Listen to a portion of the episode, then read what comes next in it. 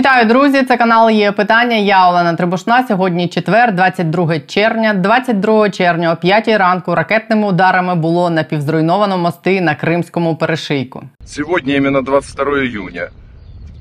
Это намек на что? Це натяк на те, що сьогодні вранці сили оборони влучили по мостах на Кримському перешийку. Вранці російські окупанти заявили про ракетні удари по мосту на адміністративному кордоні між Херсонською областю та Кримом поблизу Чонгара. Судячи з повідомлень і з відео, уражений був і основний автомобільний міст, і допоміжний поруч із ним. Про кремлівські інформаційні агентства також повідомили зранку, що під ракетний обстріл потрапив не один, а декілька мостів між Кримом і Херсонською областю.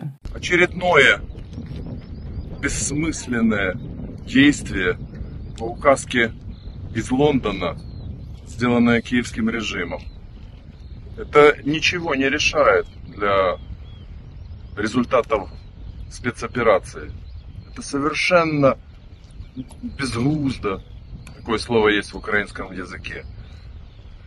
Так, просто вот навредить. Кремлівські маріонетки Аксьонов і Сальдо передбачувано заявили, що паніки нет, постраждалих теж нет. Міст відремонтують, а транспортне сполучення між Херсонською областю та Кримом тимчасово буде організовано резервним маршрутом.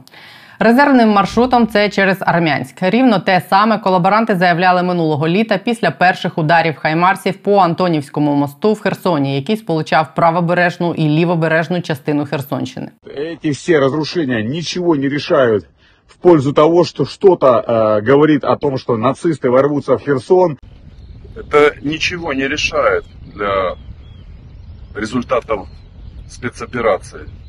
Так само, як сьогодні, всю другу половину минулого літа і тимчасово живий Сальдо, і тимчасово живий тоді Стрімаусов переконували, що удари ЗСУ по Антонівському мосту це жест відчаю з боку ЗСУ, що немає у України, мовляв, успіхів на фронті, тому бомблять мирні мости.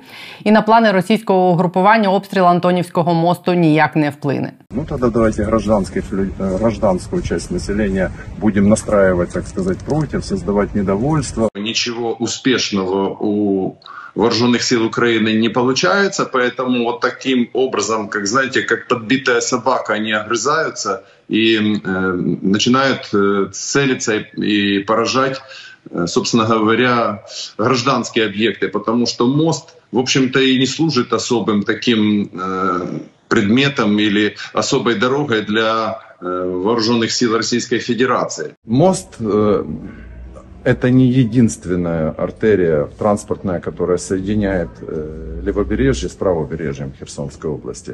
Це відео другої половини літа минулого року. Через три місяці на початку листопада окупанти забрали з правобережної Херсонщини. В этих условиях город Херсон и прилегающие населенные пункты не могут полноценно снабжаться и функционировать. Жизнь людей из-за обстрелов постоянно подвергаются опасности. Противник ведет неизбирательную стрельбу по городу, возможно применение запрещенных методов ведения боевых действий. І складне рішення відвести війська з правого берега Херсонщини з приводу бамбілі по указки Лондона. Колаборанти стверджують, що удари по Чонгарському мосту були нанесені за допомогою ракет Storm Shadow. Вони постять ось це фото, нібито уламку Storm Shadow, і акцентують увагу на наклейці, зроблено у Франції. Коментують це словами, що на це скаже тепер Макрон. Макрон нагадаю, якщо вже на те пішло, як повідомляють французькі змі, зараз якраз схилився до того, що Україну треба запросити в НАТО, і Франція збирається відстоювати перспективу вступу України до альянсу. Щодо Storm Shadow, є сумніви, що по мосту на Чангарі влучили саме за допомогою Storm Shadow, у якої бойова частина це проникаючого типу головка на 450 кілограмів. Від удару Storm Shadow по мосту на Чангарі не залишилось би ні сальдо. Тому сьогоднішні обстріли для окупантів, які маючи вже в анамнезі історію з Антонівським мостом і складними рішеннями Суровікіна, це швидше лише попередження про удар і пропозиція забиратись, поки є ще резервний шлях. В разі успішного прориву збройними силами України, набудованих росіянами на окупованих територіях рубежів оборони, росіянам доведеться втікати в Крим. Якщо мости в Чонгарі будуть знищені, втікати такому великому угрупуванню через резервний шлях в Армянську буде близько до неможливого або до колапсу. Якщо ж транспортне сполучення знищать і в Армянську, то російське угрупування на півдні буде тупо заблокованим. На відміну від сальдо, якому треба тримати морду, не обтяжені цим російські коментатори про подальший розвиток подій пишуть так: безумовно, ворог, тобто ми ЗСУ, буде використовувати херсонський сценарій Антонівського мосту з постійними обстрілами.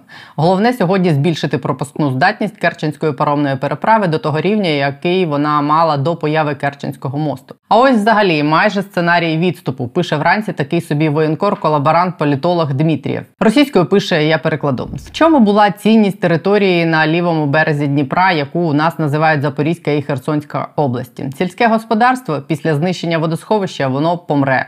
Постачання води до Криму це зрозуміло. Запорізька АЕС зупинена, висока небезпека катастрофи. Сухопутний коридор у Крим він під ударом. Берегова лінія з рекреаційними і портовими комплексами у воєнний час ніяких шансів підняти. Скажете, люди, ну я не бачив, щоб вони мали якусь значущу цінність. Пише, підкреслює в минулому часі, тобто Херсонська і Запорізька області, в общем та як з'ясувалось після перших ударів по Чонгару, ніякої цінності її не мають вже. Жест доброї волі, так жест доброї волі, складні рішення, так складні рішення.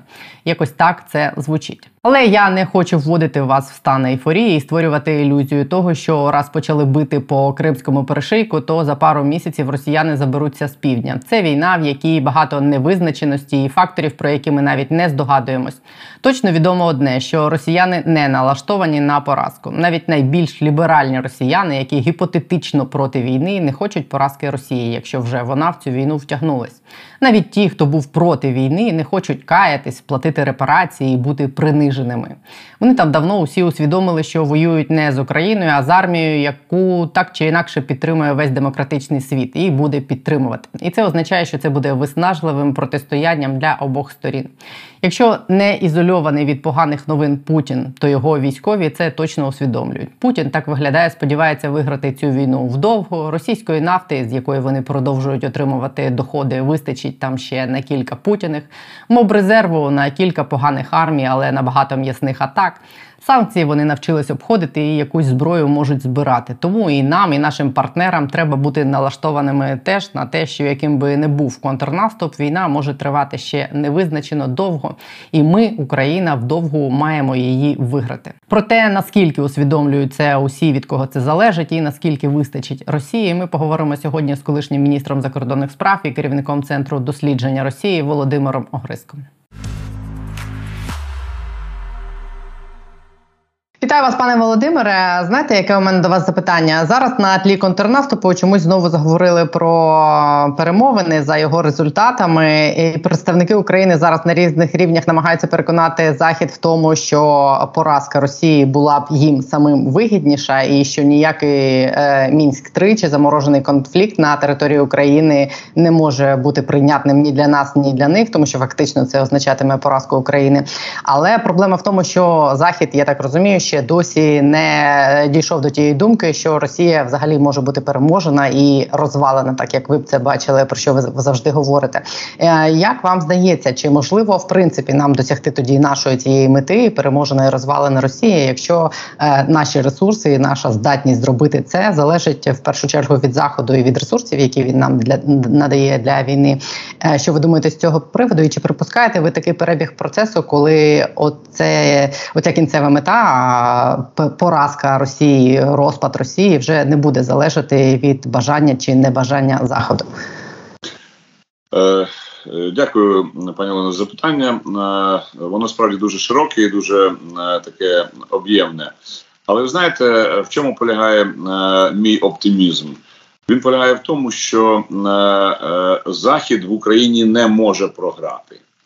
Чому? Ну тому що це означатиме, що сили е, тоталітаризму в особі Китаю і Росії почнуть атакувати Захід уже не в Україні, а там, де він уже давно вважає е, це своєю територією. Він почне атакувати ЄС, він почне атакувати НАТО, він почне звужувати е, сферу впливу цього колективного заходу. Тому йдеться власне не про Україну. Вчора я дискутував з колегами з е, університету е, Белфаста, і ми теж обговорювали цю тему. І я їм просто сказав ну банальну річ: війна не проти України, ми просто поле бою. а війна проти війна проти вас, проти ваших цінностей, проти того, що ви звикли мати е, як вже е, певну даність. І якщо ви хочете, щоб ця даність зберіглася, ви повинні зрозуміти, що е, по-іншому ніж перемогти Росію, е, ну діяти неможливо. Знаєте, зараз центр, який я маю честь очолювати, не тільки е, е, він працюємо над доволі, мені здається цікавою темою про те, е, щоб переконати наших західних партнерів, що ця трансформація, ну називаємо її так делікатно, щоб їх налякати роз- розвалом там чи розгромом, чи, чи чимось іще, що трансформація цієї російської так званої федерації насправді є в інтересах заходу, і тут є купа. е, Логічних аргументів, чому це е, повинно статися, і чому це власне буде вигідно для колективного заходу в цілому і для окремих його е, членів. Ну тому що е, дивіться, ну перше, що лежить буквально на поверхні, зникає глобальна ядерна загроза. Ну чи це вигідно заходу чи ні? Чи йому треба весь час сидіти на якійсь е, е, діжці з порохом і весь час тремтіти? Чи захоче сьогодні недофюрер запалити там свічку поряд, чи, чи недо- недопалок якийсь, чи не захоче? Чи підірве він себе разом з іншим світом, чи не підірве? Ну, це ж питання не риторичне. Сьогодні ж е, ми всі обговорюємо е, заяву Байдена про те, що ядерний шантаж Путіна це не, не, не, лише блеф, але це і загроза. От питання в задачі: що заходу так хочеться сидіти постійно з цією загрозою? Ну це ж е, ну, ну як кажуть, лежить на поверхні. Це елементарні речі, які, які ну на заході нарешті повинні зрозуміти. Ну от ми зараз працюємо над тим, щоб, е, по-перше, пояснити е, заходу переваги того, що Росія буде трансформована, що вона поступово почне перетворюватися в щось інше. Ну, щоб їх повторюю ще раз не сильно перелякати відразу. А по-друге, що е, Захід від цього отримає колосальні дивіденди, як політичні, як військові, так і економічні. І якщо ми подивимося навіть на банальний приклад е, торгівлі е, колективного заходу з колишнім СРСР і теперішнього заходу з пострадянськими республіками, теперішніми країнами, які виникли, то ми побачимо, що торгівля зросла в рази. Чому? Ну тому що зник е, оцей е, е, імперський центр, який пропускався через себе, який контролював, який вимагав того, що власне не потрібно було в тих самих регіонах, і який стримував ці всі речі. Якщо зникає путінський режим, якщо зникає власне оцей е, монстр, який керує е, е, всією територією, яка власне вже давно не хоче бути під його е, керівництвом, то тоді захід від цього е, виграє. І я думаю, що е, на це ми маємо сьогодні звернути найбільшу увагу, розвіювати оці, е, оці, чесно кажучи, безпідставні і дуже наївні е, е, страхи, які Путін тут треба йому віддати належне, дуже вміло е, кидав е, на захід впродовж останніх 20 років. Ну, я так розумію, що одна з частин того, що їм треба пояснити, і того, що вони не розуміють і не уявляють, це як в принципі можна довести Росію до стану, коли е, вона відмовиться від тієї самої ядерної зброї. Ну так виглядає, що Путін зараз готовий воювати вдовго і виснажувати нас вдовго, і це перетворюється на історію, коли з одного боку є Росія з її безмежними ресурсами, а з боку з іншого боку, ми маленькі, але нас підтримують там десятки країн. І це в таке переходить у війну на, на виснаження, і щоб довести в е, такій ситуації Росію до колапсу, ту Росію, в якої ще нафти вистачить на кількох, мабуть, путінів, е, чоловіків на ще кілька армій, е, то єдиний спосіб виснажити її це санкції, це підтримка тривала зброєю у нас з боку заходу і ізоляція, тому що ну, зараз Росія продовжує отримувати там якісь е, для виробництва зброї в обхід е, санкцій. Їй це вдається. Е, Чи можливо в принципі в такому глобальному світі, як зараз, е, Росію ізолювати настільки і довести її до того колапсу, щоб вона нарешті програла і була розгромлена? Ну, бачите, пані Олено, тут я би дозволив собі делікатно з вами трошки не погодитися, тому що насправді ресурси в Росії є далеко не безмежними. Подивіться, що зараз відбувається навіть на російських пропагандистських каналах, що зараз, е, які методички зараз почали розповсюджуватися. Е, Вони говорять зараз про те, що ви знаєте, насправді оця війна е, вона повинна бути завершена. Знаєте, треба нарешті оцим нашим російським ура-патріотам зрозуміти, що ми виконали те, що вже потрібно. Що ну бачите, навіть сам Пісков заявив, що вже ж демілітаризація насправді відбулася. Тобто, ну ще трошечки і відбудеться денацифікація. Там що там ще я не пам'ятаю вже з цього з цієї політичної маячні, і все буде добре. А чому? Бо дивіться, е, е, е, демографічна. Навіть не криза, а катастрофа в Росії це не теоретичне явище, це практична річ. Дивіться, е, е, за навіть їхніми офіційними даними з е, Росії виїхало е, від 700 тисяч до 1 мільйона людей. Це ж виїхали не, не бабусі з дідусями, а це виїхали е, молоді нормальні люди, які мають е, руки, які мають голови і які могли б працювати. Працювати на що? Працювати на російську економіку. Їх немає. Е, Подивіться, е, е, що е, говорять сьогодні е, ті експерти, які втікли, економічні експерти, які втікли з Росії е, е, і живуть зараз на заході, але бачать, що, що там відбувається. Попри те, що Росії поки що вдається продавати свою нафту, е, так чи інакше, це е, шлях е, далеко не назавжди. І Індія, яка сьогодні накопичує е, ресурси, але не може їх е, фактично маю на увазі фінанси, але не може їх перевести в ті ж самі долари. То для чого тоді накопичувати ці і створювати фінансові бульбашки? Вона в якийсь момент зрозуміє, що це гра в одні ворота, і так далі. і так далі. Тобто, е, бачите, е, це е, далеко не такий собі простий варіант. Далі, якщо брати російську армію, ну якби вона була здатна поповнюватися, то повірте, мабуть, би і Шойгу, і Герасимов, і той самий Путін вже тричі провели б п'ять разів е, будь-яку мобілізацію і сказали, що е, страна в опасності, отечество в опасності, всіх під одну грібінку давайте е, на фронт. І що?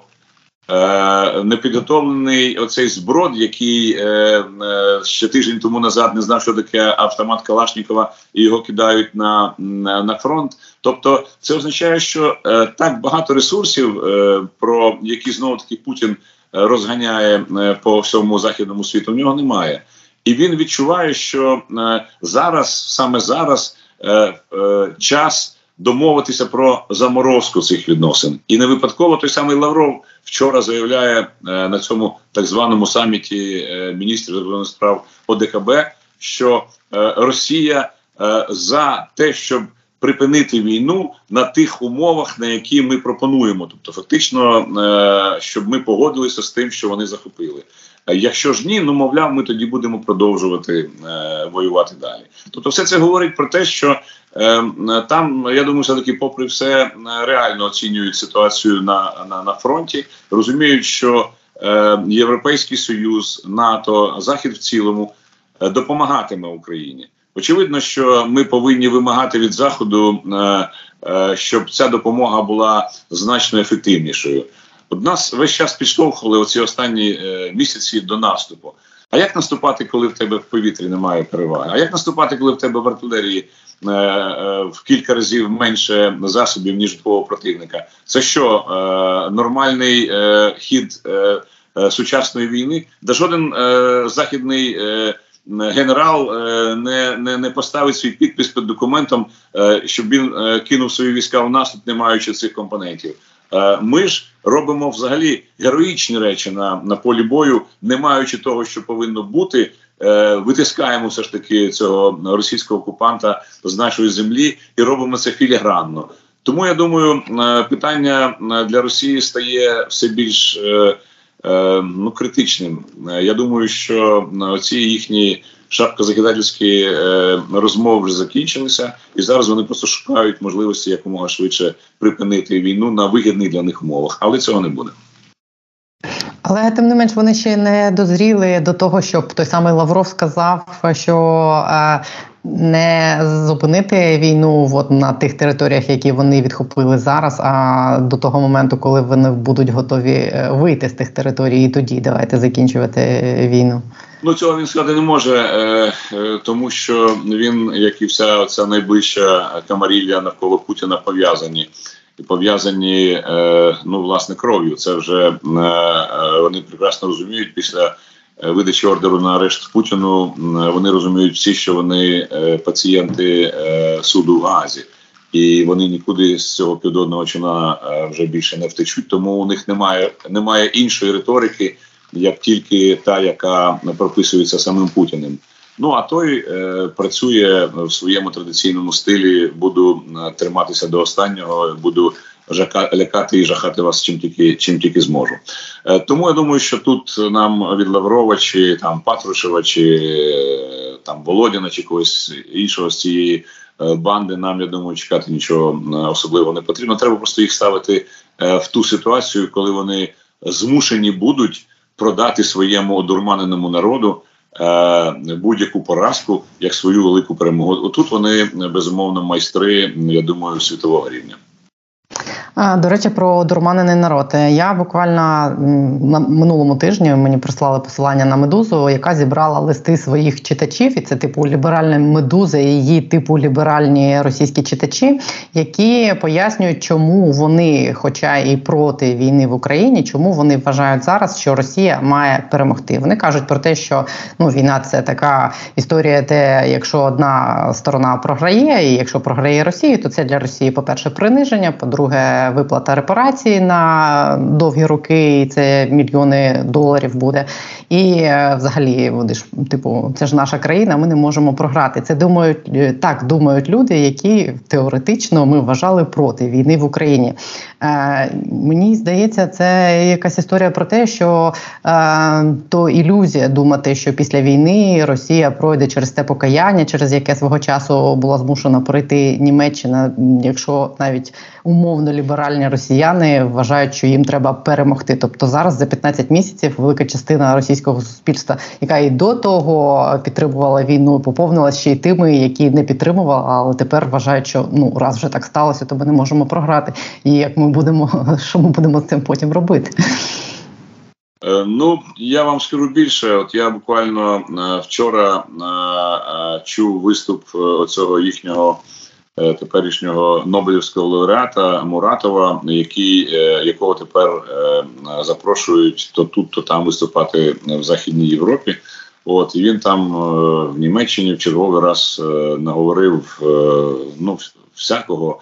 Говорив про все, крім те, що от що ви абсолютно правильно сказали, що Росія винна, що вона повинна покаятися, і навіть сам собі поставив запитання. каже: От мене часто питають, а чому ж росіяни не виходять на протести? І знаєте, що він відповідає? Він відповідає: а куди ж виходити?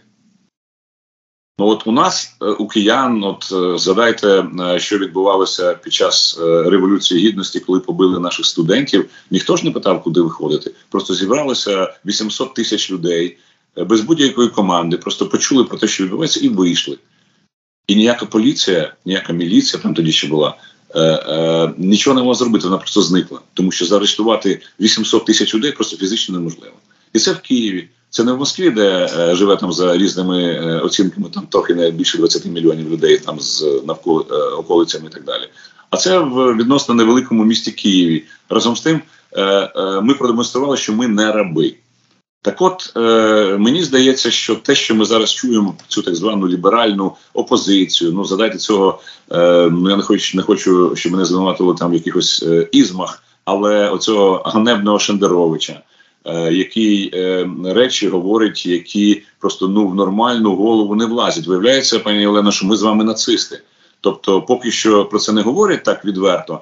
Але як тільки ми переможемо і своєю кров'ю передамо владу в Росії таким Шендеровичам і і Жаснімі, то потім нам скажуть, що у нас є ознаки нацизму. І що насправді ми не такі вже і визволителі, і що з нами ще треба розібратися. Можливо, нас ще треба притягти до суду, тому що е, тому що на е, на думку таких от е, псевдоінтелігентів і демократів в Україні процвітає сьогодні нацизм. Е, так що я не думаю, що нам тут треба е, чомусь дивуватися. Е, розумієте, це країна рабів, е, ментальних рабів, країна, яка е, е, ну от виплекала, виростила історично тип раба. Раба, який е, не знає, куди виходити, щоб протестувати. Раб, який не знає, що можна вимагати своїх прав, ну тому що він ніколи їх не мав. От колись е, там дехто на заході казав мені особисто: ну як же, ну подивіться, ну в Росії є ж можливості е, бути демократією. Ну, моє питання було просте. Скажіть мені, будь ласка, назвіть мені 10 років демократичного розвитку Росії, починаючи з 15 століття, коли вона там почала вже якось формуватися. Чи було 10 років демократичної е, Московії, там чи потім Росії, чи потім там Совєтського Союзу і так далі? Ну не було. Звідки там може взятися демократія? Ну вона ж це ж не це ж не товар в магазині. що Ти прийшов, купив і став демократом. Да ні, це переконання, це е, це традиції, це культура, це освіта, це е, це філософія, це, це мислення. То звідки в тій е, Росії, яка руками своїх мародерів вивозить, вибачте, унітази, ця демократія? Ну немає її там, і ми не, не повинні дивуватися тому, що оці хлопчики з айтішними головами зараз пишуть, що ні, ми будемо Э, мы за то, чтобы победить э, Україну, тому що Росія видите, буде уніжена. Та вона себе принизила своє, своєю сутністю, своїм існуванням, бо це бо це монстр на на, на тілі всього людства, який демонструє, що його справді треба знищити. Ну але будемо робити це, я думаю, е, спокійно, е, продумано, е, так, щоб цей монстр, гинучи, не наробив лиха іншим. Дивіться, мені здається, ключем до виснаження цього монстру могло б бути, наприклад, якби в Вільнюсі ухвалили реально запрошення рішення про те, щоб запросити Україну офіційно в НАТО, якби нам дали гарантії безпеки на той час, поки ми не приєднаємось до НАТО, і якби ухвалили реальне діюче рішення про те, що гроші на відновлення і відбудову України будуть братися з тих заморожених на заході російських активів, але так видається, що на цьому саміті у Вільнюсі ми такого рішення не отримаємо і нічого такого не почуємо. Е, чому як вам здається, вони бояться ухвалити таке рішення, і чи стримало б воно Росію в принципі, чи дало б це їм розуміння, що Україна остаточно втрачена і що Захід піде до кінця? Е, ну тут е, я думаю, можна говорити про два важливі заходи. Один, який зараз сьогодні завтра відбувається в Лондоні. Конференція по відбудові України. І я думаю, що там будуть позитивні е, рішення відносно того, як допомогти нам. Але це так би мовити, ну такий е, позитивний крок з боку Європейського союзу. Але ви маєте абсолютну рацію, коли говорите про те, що е, левова частка е, е, цих фінансових ресурсів має піти з Росії. І е, в цьому плані я вважаю, що е, оті перші ластівочки назвемо їх так, саме рішення Естонії, яка вже знайшла правильні юридичні е, е, формулювання і внесла відповідні зміни до свого законодавства. А також е, резолюція, яка щойно е, запропонована в е, американському е, е, конгресі. Е, і, якщо вона буде прийнята, я думаю, що вона буде безумовно прийнята. Це те, що зрушить справу з місця. Якщо е, американці е, реально е, перейдуть у цей фінансовий Рубікон і знайдуть можливість заарештовані активи, включаючи суверенний суверенні активи Росії, тобто активи самої держави, пере, переадресовувати на допомогу, то повірте, європейські країни зроблять те саме, при тому дуже швидко. Е, хоч це займе певний період часу, але тут я думаю, у нас е, є є, є певні гарантії того, що так і відбудеться. Отже, Росія таки буде платити репарації, як би вона того е, не хотіла уникнути, бо за злочини треба відповідати. Ну а відносно того, що стосується запрошення до членства в альянсі, тут ми повертаємося, пані Олена, з вами до того, що ми почали. Е, до того, що е, поки що, на жаль, е, в західних країнах продовжують боятися Росії і продовжують думати, що вона є вічною. Вони не хочуть аналізувати її глибоко зсередини, вони не хочуть розуміти її ментальність її народу. Вони не хочуть розуміти, що е, це е, е, зовсім не європейський стиль існування і мислення, і тому вони бояться цього монстра, який може в будь-який момент бути непрогнозованим. Ви знаєте, що най, най, найважливіше в зовнішній політиці? Я кажу свого деякого досвіду, коли ти можеш прогнозувати дії свого партнера, коли ти можеш е, розуміти, що від нього можна чекати сьогодні, через рік, через п'ять років, коли в тебе є якась якесь стабільне бачення твоїх, скажімо там, чи двосторонніх відносин з цією чи іншою країною, чи е, роботи якоїсь міжнародної структури, і так далі. І так далі. От тоді ти себе почуваєш нормально, тому що ти знаєш, що ти піднімеш трубку, ти поговориш з містером X чи з мадам Y, і ти матимеш ту інформацію, яка тебе в принципі влаштовує, ти розумієш, куди ми разом пливемо. А от коли ти не знаєш, що цей містер Ікс чи мадам Y зробить завтра, що е, від них можна чекати будь-якого повороту, от тоді це створює справді дуже непевну ситуацію. Тоді е, ти не розумієш, як же ж вибудовувати свою політику далі, на що орієнтуватися, чи е, готуватися до атаки, чи навпаки думати про те, що ми можемо там е, почати якесь співробітництво, десь в якійсь ще поки що начіпані галузі, і так далі. І так далі. І оця непевність це є те, що сьогодні ми можемо сказати про західну позицію. Вони, вони і хочуть, і бояться. Вони і намагаються допомагати, і разом з тим, ну щоб це ж раптом не спровокувало, як вони кажуть, е, е, продовження ескалації там чи просто ескалації. Ну вже далі продовжувати нема куди. Тому я думаю, що рішення буде, на жаль, е, і вашим, і нашим. Е, так створять Раду е, НАТО Україна. До речі, скажу вам. е, Донедавна до 24 лютого існувала е, Рада е, НАТО Росія. От ну от вони так хотіли дружити з Росією. Тепер будуть дружити з Україною.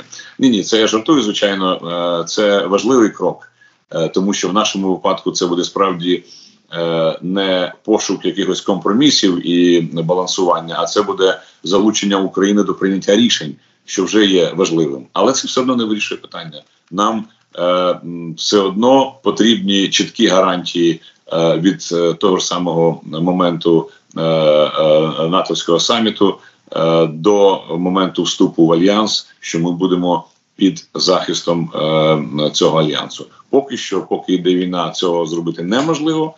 Але е, от тоді, коли е, українська армія вижене російську орду з нашої землі, на другий день я вважаю, що таке питання про гарантії треба ставити. І от тоді, повірте, Російська Федерація тричі подумає, перше ніж захоче навіть з міномета обстріляти прикордонну е, область України. З вашого досвіду і з вашого розуміння ситуації, як ви бачите, з урахуванням наших внутрішньополітичних проблем і ось того зовнішньополітичного контексту, е, які у нас шанси, в якій перспективі стати таки членами НАТО? Ну, пані Олено, я повторю річ, яку е, яка я кажу, застрягла вже давно в зубах. Що е, до е, НАТО не вступає українська армія, а вступає українська держава. І оце те, що дехто в нашій владі ну дуже хоче сильно забути, і хоче, щоб ми вступили збройними силами України. Ну так на жаль не відбудеться, тому що е, якщо ми говоримо про ЗСУ, то це зараз. Я вважаю, хоча я не є військовим експертом, як ви розумієте, я вважаю, що це найкраща, найсильніша, найпідготовленіша, наймотивованіша армія е, в Європі. Ми не беремо американську. Але ж е, е, ну уявіть собі, що в Сполучених Штатах Америки голову Верховного суду піймали на хабарі. Я не знаю, там, по-моєму, Капітолій би перевернувся до гори ногами п'ять разів і став би оце своїм шпілем от, прямо в землю. Розумієте? Бо такого просто не може бути, тому що такого не може бути ніколи. Ну, у нас це є. І це ж просто один з прикладів. Це ж це ж на превеликий жаль система. Система, яка пручається, яка не хоче ніяких європейських стандартів, яка не хоче ніяких європейських прозорих правил. Я слідкую за вашими дискусіями з нашими е, колегами-правоохоронцями. Ну ну вони ж це кажуть абсолютно щиро і відверто. Ну ми так не можемо, так, так не може бути. Ну але ж цього не хочуть чути. Ну хочуть чути, щоб був хтось десь який підніме трубочку і скаже, що треба в цьому випадку зробити отак чи отак. Прийняти рішення отаке чи отаке. Ну, ну так, е, ну таку країну, ми ж самі розуміємо, е, в НАТО в коло демократичних правових держав не візьмуть. І якщо е, армія е, штовхає нас туди, то е, ну, деякі е, навіть не, не особи, а особі, я би їх назвав, тягнуть нас назад. От, допоки ці особі будуть е, у нас в високих кабінетах, от, доти я думаю, що нам абсолютно спокійно той самий Байден скаже: ні, а якщо у вас є е, телефонне право, корупція і так далі, і так далі, ну тоді давайте ви трошечки ще попрацюєте. Ну і це теж буде справедливо. Згодна з вами абсолютно. Я думаю, це важливо пояснювати. Дякую, що ви теж це сказали. Володимир Грицько був на є питання. Дякую вам дуже. Дякую вам.